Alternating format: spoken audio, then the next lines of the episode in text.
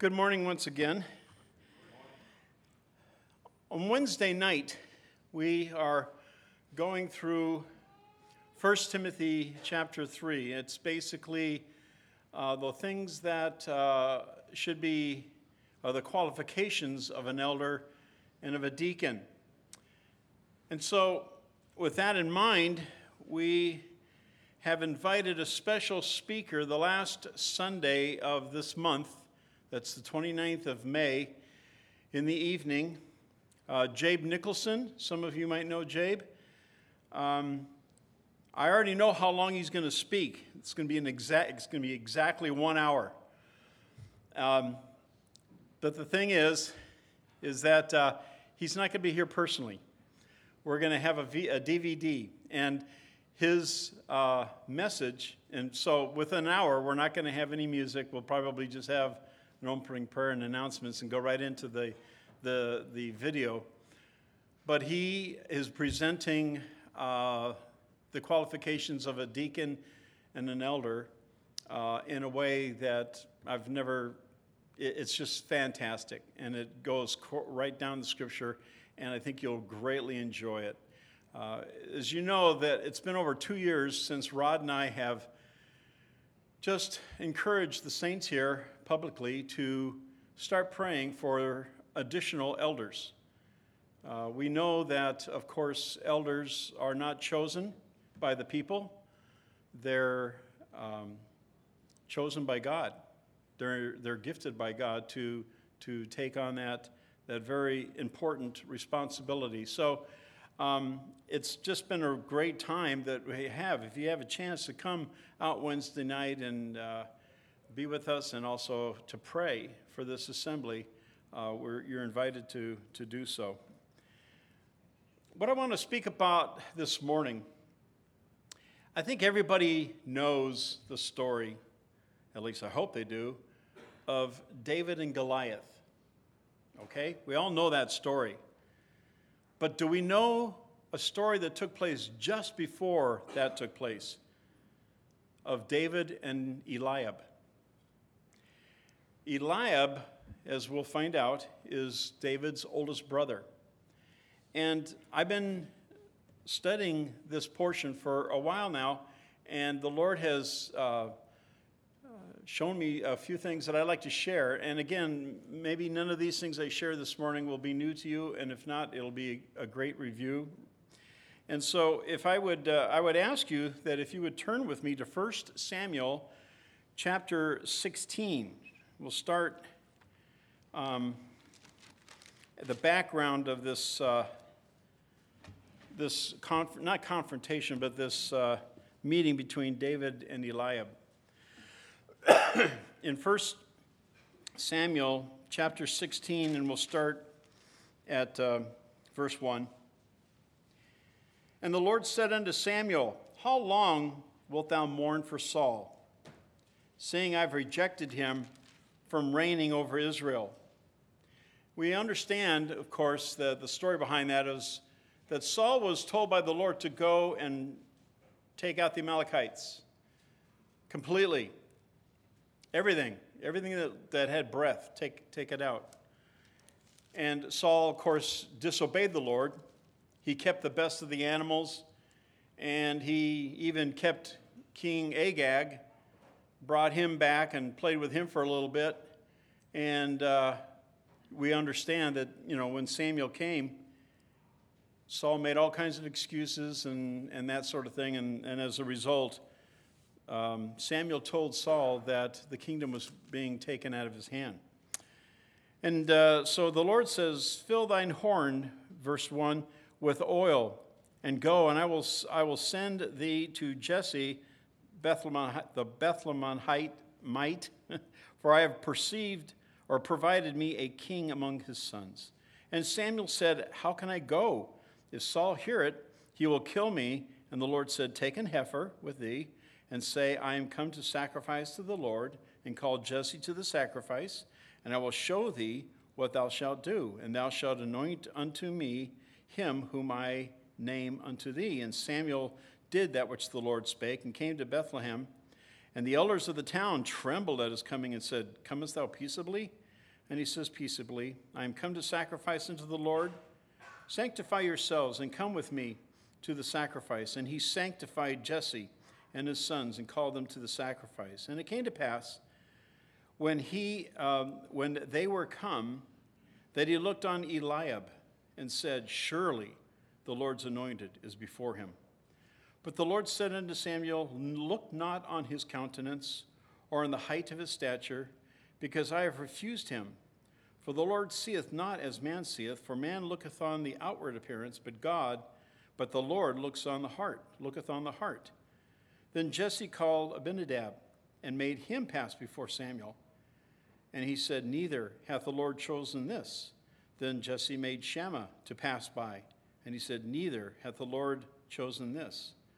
Again, Jesse made seven of his sons to pass before Samuel. And Samuel said unto Jesse, The Lord hath not chosen these. And Samuel said unto Jesse, Are here all thy children? And he said, There remaineth yet the youngest, and behold, he keepeth the sheep. And Samuel said unto Jesse, Send and fetch him, for we will not sit down until he come hither. And he sent and brought him in.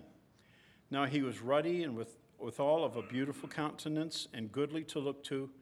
And the Lord said, Arise, anoint him, for this is he. Then Samuel took the horn of oil and anointed him in the midst of his brethren. And the Spirit of the Lord came upon David from that day forward. So Samuel rose up and went to Ramah. Well, we learned also, if you were to read on, um, about uh, Jesse. If you can look uh, ahead to chapter 17 and verse uh, 12, and it says, Now David was the son of that uh, Ephrathite of Bethlehem, Judah, whose name was Jesse. And he had eight sons, and the man went among men for an old man in the days of Saul. So basically, we know about Jesse is that he was old. We also know that Jesse's father was Obed. And does anybody know whose parents Obed were? Ruth and Boaz. That's right. Ruth and Boaz. And so we are going to see uh, quite a few pictures of Christ in David. And in verse uh, chapter 17, and let's begin at verse 1. Now, the Philistines gathered together their armies to battle, and were gathered together at Shochoh, which belongs to Judah, and pitched between Shochoh and Azekah in Ephes Dammim. And Saul and the men of Israel were gathered together and pitched by the valley of Elah and set the battle in array against the Philistines. And the Philistines stood on a mountain on one side, and Israel uh, stood on a mountain on the other side, and there was a valley between them. And there went out a champion out of the camp of the Philistines named Goliath of Gath, whose height was six cubits and a span. Uh, estimates are that he was about nine feet nine inches tall. He was a very big boy. You know, but it's interesting that in, and I might have mentioned this before, but in the British Museum today, there is the thigh bone of a human being. They've, they've, they've found out that it was a thigh bone, and it was uh, excavated, the archaeologists excavated it in the area of Hebron. Now, if you remember Hebron from your Old Testament, that was an area that the spies went through. And when the spies saw these people, what did they say? Man, we, look, we're like grasshoppers. Well, nine feet nine inches tall is very, very tall. But if you extrapolate out four foot thigh bone, you get a human being that was over 12 feet tall. Now, if that's true, then if they were going to choose up a basketball team Goliath would have been the last one to be picked because he would have been the short guy. I mean, it's amazing, you know. So, 12 feet, over 12 feet tall, that's, that's hard to conceive. But it doesn't, it doesn't really matter too much on this other than we know that he was a, a very large person. But in verse 17, you skip down to there, And it says, And Jesse said unto David his son, Take now thy brethren an ephah of this parched corn, and these ten loaves, and run to the camp to thy brethren. So David was given a mission. And this reminds us of the Lord Jesus Christ. He was given a mission. Who will go for me? You know, and the Lord says, I, I will go. And so the Lord Jesus Christ came on this rescue mission 2,000 years ago from heaven. And he lived that perfect life.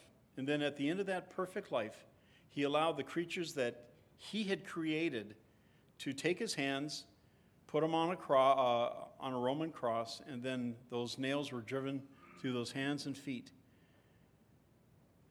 And he died to take away, to pay the penalty of your sin and mine. That's, what's, that's what the gospel is the good news that God sent his son to be the Savior of the world. We read about that in 1 John 4 14. Well, it's interesting to kind of see when you really spend some time uh, looking at this passage, you find out, and we found this out, uh, Justin spoke on this last week, that, excuse me, an ephah is approximately 10 gallons of parched corn. That would have a little bit of a weight to it. And also 10 loaves. And what's interesting, if you read uh, verse 17, and he says, And run to the camp to thy brethren. And David would have said, Well, you know, it's quite a ways. It's close to 10 miles. Would, would it be okay if I took an animal? Because if, you re- if we were to read a little bit more in chapter 16, when Saul was uh, going through this manic depressive uh, mood, that the people said, you know what, we need to get someone that can play music because that'll calm his heart. And someone says, hey, I know someone. He's a great musician. He just plays the harp and he, he no doubt has a beautiful voice and everything. And so they brought David. And David didn't come by himself when he came before Saul his father uh, gave uh, bread and wine. But at that particular time, the father put that on a beast. And so you would think, well, can I use the same beast to run to this uh, war? But he didn't. And so David put the stuff on his back and took it. He went alone. And that also speaks to me and tells, gives me a picture of the Lord Jesus Christ. When he went to Calvary, he was alone. There was no one there with him. Oh, there was observers. But Christ went to Calvary and bore your sin and my sin all by himself. So there, once again, we see a, a picture that Christ bore it alone. He bore his cross.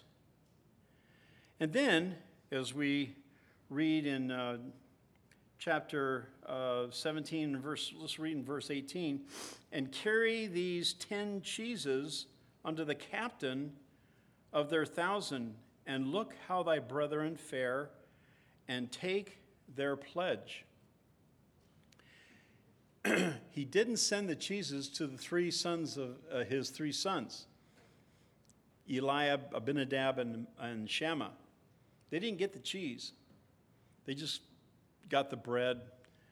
And, uh, and so the provisions there the uh, parched corn and the bread. Why did he give the cheeses to the commander? Well, I think the key is is that the, is in the end of um, verse 18, and take their pledge. And I looked it up. And the word pledge in the Hebrew has to, carries the idea of exchange, or we would use the word pawn. So, what happens uh, sometimes in these battles is that the, the soldiers didn't bring enough supplies and they're, they're out of supplies. Well, what do they do? They um, They have to pawn some of their stuff to get maybe some of the bare essentials. Uh, bare essentials. And so Jesse, thinking ahead, said, you know, give this, give these cheeses to the, uh, to the commander, and then, you know, in case Eliab and Abinadab and Shammah are in hock, uh, they, that'll, t- that'll get them out of hock. And that's the idea about the pledge. You know, when we think of that, I, I can't help but think of uh, Psalm 69, verse 4. And in Psalm 69, verse 4, it's, it's a messianic psalm. It says, Then I restored that which I took not away. You see, the Lord paid a debt he didn't know. We owed a debt we couldn't pay. And the Lord paid our debt, not when we were his friends and, you know, received him. He paid our debt when we were his enemies. What a, what a tremendous Savior we have, that he was willing to pay our debt that we couldn't pay. So we continue on here, and You know, it, it could be a different situation when there's a siege involved. And I think if we remember back in uh, 2 Kings chapter 7, remember that uh, uh, Ben Hadad and the Assyrian army, they took up and they completely surrounded Samaria and they took up a siege. And basically, what they did is that we're going to we're gonna be here as long as it takes to starve you guys out until you, you know, give full surrender. And we remember how the people were, were dying of hunger and reverting, reverting even to cannibalism because of that siege. But in some cases, this was not a siege. This was simply a confrontation, and they could have possibly not brought enough supplies. But in that story in Second uh, Kings chapter 7, we, we know that there was four lepers that were outside the city of Samaria, and they basically said, you know what? Let's go into the enemy's camp. I mean, if we're going to get killed, we're going to die anyways, but maybe they'll be gracious enough to, to give us some food. And we know what happened is that the night before, the Lord caused a big ruckus, and everybody left their tents and ran home and left all this food. And these four lepers were just going from tent to tent and just eating like crazy, food they hadn't seen in such a long time. And then what did they do? They came to themselves and they said, you know what? We're not doing right. Because if we don't tell Samaria, our people in the city, about all this food, then there's going to be ill will to us. And so they did. They came in and said that there was food out there. And of course, the people left the city and went out and finally were able to eat. And so David was told by his father Jesse to run to his brothers. And this gives the idea that there was a seriousness, an urgency in his request. In Romans 5, verse 6, it tells us, For when we were yet without strength, in due time, Christ died for the ungodly. Due time means at just the right time, at just the right moment, Christ died for us. He didn't delay, He came at the right time. And in Psalm 40, verse 8, it says, I delight to do thy will, O my God. Yea, thy law is written within my heart. Now, it says here in verse 20 of 1 Samuel 17, it says that David rose up early in the morning and left the sheep with a keeper and took and went as Jesse had commanded him.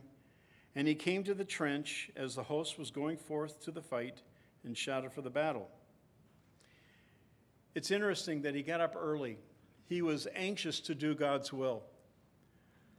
Can you think of another situation in the Old Testament where someone got up early to do God's will? Abraham. That's right. Abraham got up early. And when you're 130 years old, that's awful tough to get up early, let alone get up at all. Because I know there are times that uh, we get real sore, right, Bill? Yeah. And, uh, you know, when you put in a hard day's exercise or work, and all of a sudden the next day you're just, oh. But David was young, so we give that for him. But he was anxious to do his father's, his father's will. And so he got up early. And this reminds me of how that we should deal with the things of the Lord. Do you get up early in order to get here on time for the breaking of bread? To come to church? David did. I can remember when Marge and I were living up in Big Bear and we had two little kids, one on the way, that if we weren't in the car ready to pull out of the driveway at 7 o'clock Sunday morning, we wouldn't make it here on time for breaking of bread. We knew it. So, what do you do? Well, you've got to plan and way ahead and do what you got to do because if we're going to be on time, we have to you know get all the preparations in line and David showed that he was responsible by arranging for adequate care for the sheep that he was in charge of. When, we're, when we take on a responsibility here at the chapel, if for some reason we can't fulfill that responsibility, do we make sure that it's taken care of, or we just say, you know what, someone else is going to take care of it, that's not my problem? Some people do that. And, and you know, when you're working with a Sunday school, and, and Jeff and Kristen, I think, can verify this, is that there, there was times when all of a sudden you get a call because your, your Sunday school is ready to start, right? And there's a teacher missing, and, you know, call up, oh, I'm not feeling good today. Jeff, can you just take, you know, that's hard, folks. You know, if, if I got a call last night at about 9 o'clock, a little after 9 o'clock. And Justin called me. And I said, Yeah, what's up? He says, Dave, he said, uh, I'm speaking at Bethel today. Can you go down to the, the home to help him with the, the uh, breaking of bread? Well, it just so happened that I know the circumstances behind that because I was up at the men's retreat yesterday and I was sitting next to Tim Bourbonnais, one of the elders at Bethel. And Tim says, Dave, he says, someone just called me this morning, Saturday morning, and said that they can't speak tomorrow morning. What I, he says, I'm going to have to leave this conference early. And so when I found out that Justin was speaking, I know what happened. Tim got a hold of him and, and asked him. And, uh, but you know what? He called me the night before and made arrangements. And, and we need to be like that also if we've been given a responsibility, it's very important that we follow it through and not just say someone else will take care of it. Well, David wasn't like that. He took care of the situation. It reminds me of Proverbs 22 29, and it says, Seest thou a man diligent in business? He shall not stand before mean or obscure men. And, uh, you know, it seems like sometimes we, with assembly, we treat it differently than if we did the real world. Um, in the real world, um, if we have an appointment, if we have to be somewhere on time, we're there. No question about it. But uh, when it comes to the things of the Lord, sometimes, you know, we can sometimes be a little bit careless. In Jeremiah 48:10, it says, Cursed be he that doeth the work of the Lord deceitfully. The word deceitfully literally means negligently. And so we need to be very careful. When it's things of the Lord, we need to be diligent, just like David was. And it says here, he continued um, look down here and verse 22. And David left his carriage in the hand of the keeper of the carriage and ran into the army and came and saluted his brethren. The carriage is simply, in the, in the Hebrew, it's the word a prepared item, something that was prepared beforehand. And that's, you know, that was the, the parched corn, 10 gallons of parched corn, and, um, and the uh, bread, 10 loaves of bread. And it says that he left it with the, the keeper of the carriage. And that, that means something to me. When he had this task, he didn't just come and throw it at the feet of his brothers and saying, There you are. You know, I'm done. I'm out of here. No, because his brothers were armed for war. They were in a battle. They were ready to do fight. At, well, they were in battle array. And, you know, being having that stuff thrown at your feet, that's, that wasn't going to help them at all. So David correctly gave it to the right person, who was the one, probably the cook, or whoever does, uh, hands out the, the, the victuals, I guess. And so uh, that again shows that he was very careful in carrying out the things that the Lord or his father had asked him.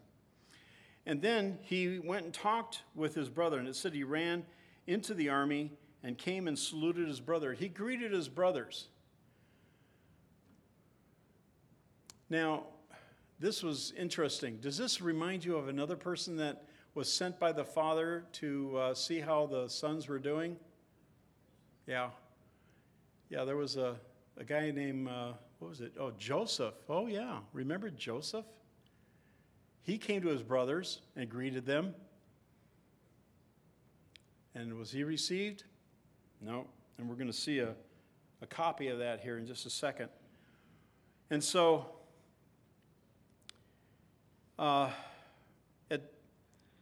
he greeted them and he didn't leave quickly. And, and maybe that reminds us is that when we come together and we greet one another, and I think one of the things that I enjoy seeing at Claremont is that we love to talk with each other. We really do. In fact, especially if the person who's uh, responsible for locking up, I mean, they're waiting and waiting, and everybody's just having a good time talking and sharing and fellowshipping. And sometimes it's like, I'll lock the door and, hey, the last person out, can you please turn off the lights, you know? Um, and that's how it should be. We should love to be around each other. We should love to greet one another. And that's what David did. Do you think David had any inkling that his brothers didn't really care for him? Could be. Could very well be. And so we continue on here as we try to finish up here. Um, Goliath, okay? And as he talked with him, verse 23 Behold, there came up the champion, the uh, Philistine of Gath, Goliath by name, and out of the armies of the Philistines, and spake according to the same words, and David heard them. And all the men of Israel, when they saw the man, fled from him and were sore afraid. And the men of Israel said, Have you seen this man that has come up? Surely to defy Israel is he come up. And it shall be that the man who killeth him, the king will enrich him with great riches, and will give him his daughter, and make his father's house free in Israel. Which means what? No more taxes. Can you imagine what it would be like for someone to tell you no more state or government taxes? That would be great, you know? That would be great. Well, anyway, continue on here. And the people answered him after the same manner, saying, So shall, verse 27, so shall it be done to the man that killeth him. and this is the, the heart of what I would like to look at this morning. But before we get to that, uh, the question that I was thinking about the, a couple days ago was why did God allow Goliath to defy him for 40 days, twice a day? Twice a day. 40 days. I mean, the question you might ask today why is God allowing all of that's going on now, all the attacks against God and Christianity? Why is He allowing it? I can think of two reasons. Number one, 2 Peter 3 9. God is not willing that any should perish, but that all should come to repentance. He's waiting, He's long suffering, He's waiting for people to come to Him. He doesn't come bound and just hit them with, with judgment immediately, He holds back His judgment. But in this particular case, it's very interesting that um, Matthew Henry, in his commentary, says or suggests that God was ripening Goliath for destruction and to make Israel's deliverance more glorious. He was allowing him to do it because you can imagine every time that Goliath came out, challenged the armies of Israel, he was going, these guys are so scared. I'm, I'm loving it. I go out the next day. He does it, you know, the, the afternoon, does it again. Everybody runs. The Bible says they run. And he says, oh, this is great, you know. Does it for 10 days, 20 days, 30 days, and does it up to the 40th day. It just happened to be someone else in the audience that 40th day. His name was David.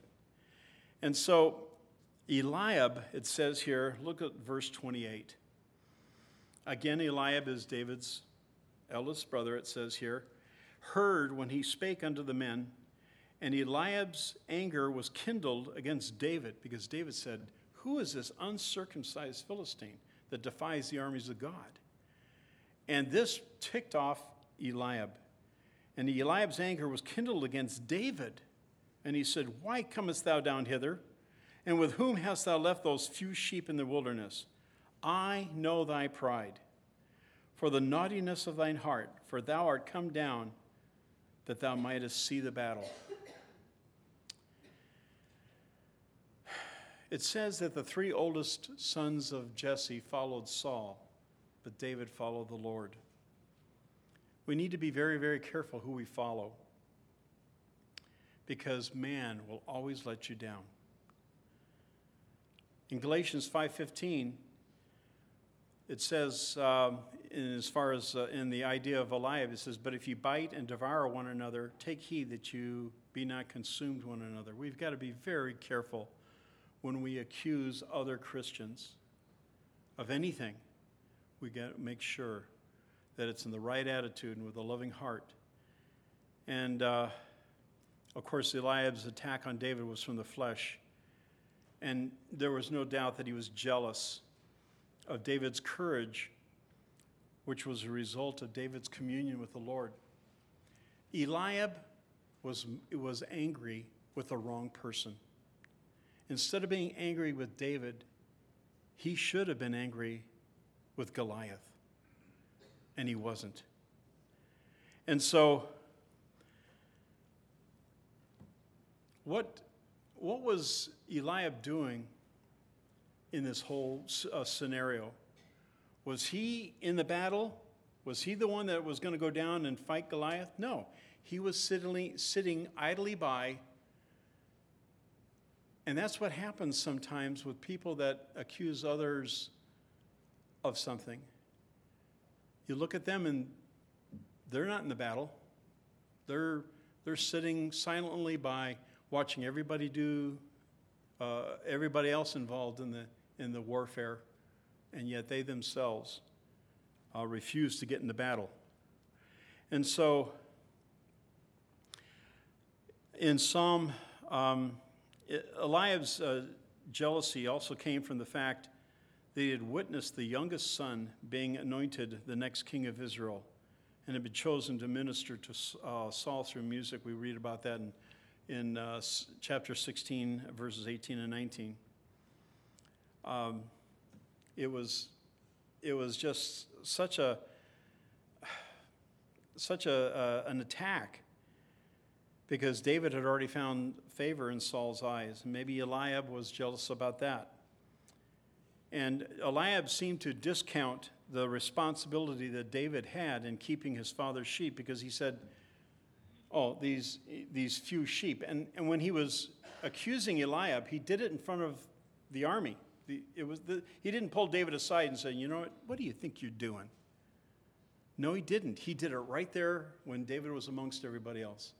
He accused him. And so So it says here, he says, I know thy pride. Did David have pride?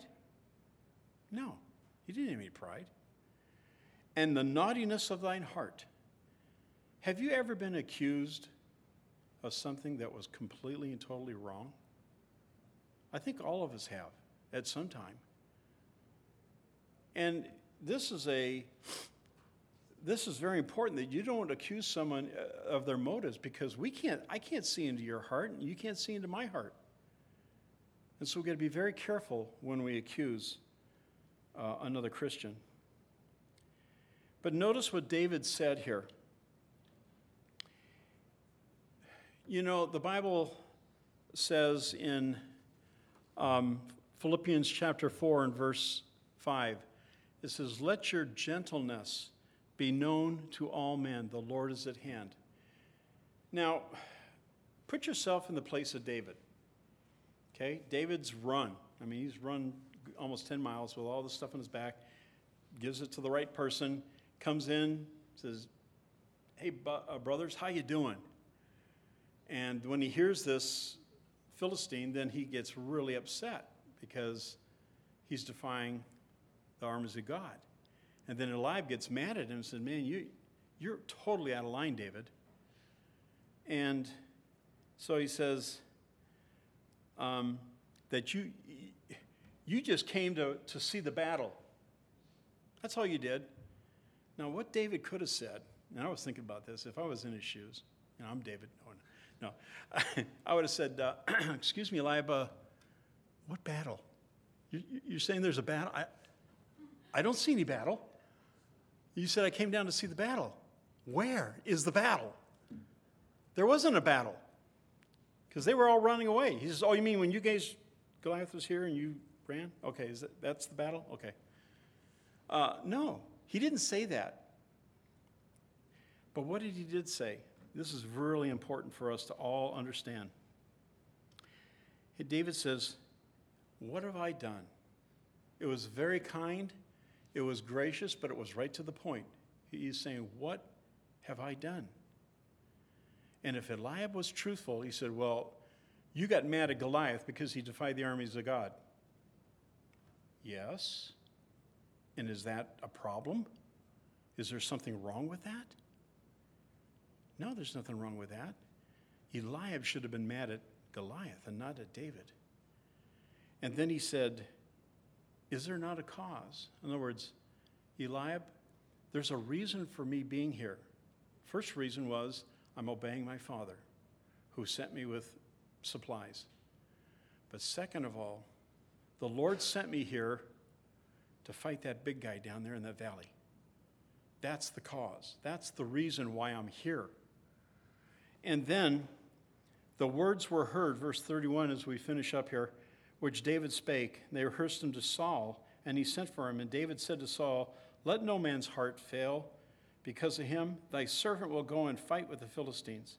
And Saul said to David, Thou art not able to go against this Philistine to fight with him, for thou art but a youth, and he a man of war from his youth. People, please, I beg of you, and I have to I say this to myself first don't discount the young people. Don't discount them. God has done mighty works. If you look through the whole Old Testament, Daniel, Shadrach, Meshach, and Abednego, all these people, they were all young people. Don't discount their ability to do great things for God. And David said to Saul, Thy servant kept his father's sheep, and there came a lion and a bear, and took a lamb out of the flock. And I went out after him, and smote him, and delivered him out of his mouth. And when he arose against me, I caught him by his beard, and smote him, and slew him. I challenge anybody here to go up to a mountain lion and try to take away its food that it just killed. It's not going to happen or a bear. Now, I was foolish enough a couple years ago at Yosemite to take my fishing vest out of a bear's mouth, but I don't suggest you do that, okay? I just didn't want to lose all my good fishing gear and my, my $40 license. But uh, people said, You are so stupid to do that. And they, they were right. Uh, especially, it was in the middle of the night and I was barefoot and I was running through the camp after the bear. Um, but David got close enough to grab the beard of the bear. That's close combat, folks. You can't get closer to the bear than that. And he smote the bear. Now, you say, well, man, this David, he must be so talented, so gifted. No, let's find out what it says here. And the servant slew both the lion, verse 36, and the bear, and th- this uncircumcised Philistine shall be one of them, seeing that he defied the armies of the living God. Um, and then David said in verse 37, and David said, Moreover, the Lord that delivered me out of the paw of the lion and out of the paw of the bear, he will deliver me out of the hand of this Philistine. He made sure that the Lord got all the glory it wasn't because of his cunningness, it wasn't because of his skill, it wasn't because of his strength, it wasn't because of any of that. And so when we are, are spared, the, and, and the Lord has shown his protection on us, we need to give him the credit, all of it, not take any of it on ourselves. And David made sure that he didn't get any credit for killing hand, you know, hand combat with a lion and a bear he made sure that the Lord was the one that got the glory.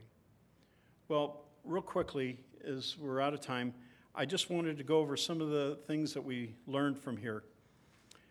And that is this if we're faithful in the small things, David was faithful in his, in his keeping of his father's flock, then God will elevate us to greater things. That's number one. Number two, be very, very careful when accusing another brother or a sister that you know your facts uh, correctly. Search your own heart first to see if there isn't any jealousy on your part before leveling accusations against another believer. Make sure that you're in the battle and that your aim is always towards the enemy and not towards one of your brothers or sisters. And then finally, remember the grace of our Lord Jesus Christ that though he was rich, yet for our sakes he became poor, that he, through his poverty, that we, through his poverty, might be rich. 2 Corinthians chapter 8, verse 9. Let's pray. Heavenly Father, we pray that these hurried thoughts this morning uh, will be used by your Holy Spirit to speak to our hearts on our relationship with one another, our relationship with you, our being faithful in the small things of the Lord, that we'll be faithful. And that, Father, we just ask that if there's anyone here this morning who has never received Christ as their Savior, that they realize that there is one who not only watches over us, but, Father, has paid the ultimate price by dying on the cross at Calvary, shedding his blood. And because of that shed blood, our sins, the penalty for our sins, have been paid for forever. And that we need to receive Christ. But as many as receive him, to them he gives the right to become children of God, even to them that believe in his name. We ask that you impart us with your blessing in your Son's worthy and his precious name. Amen.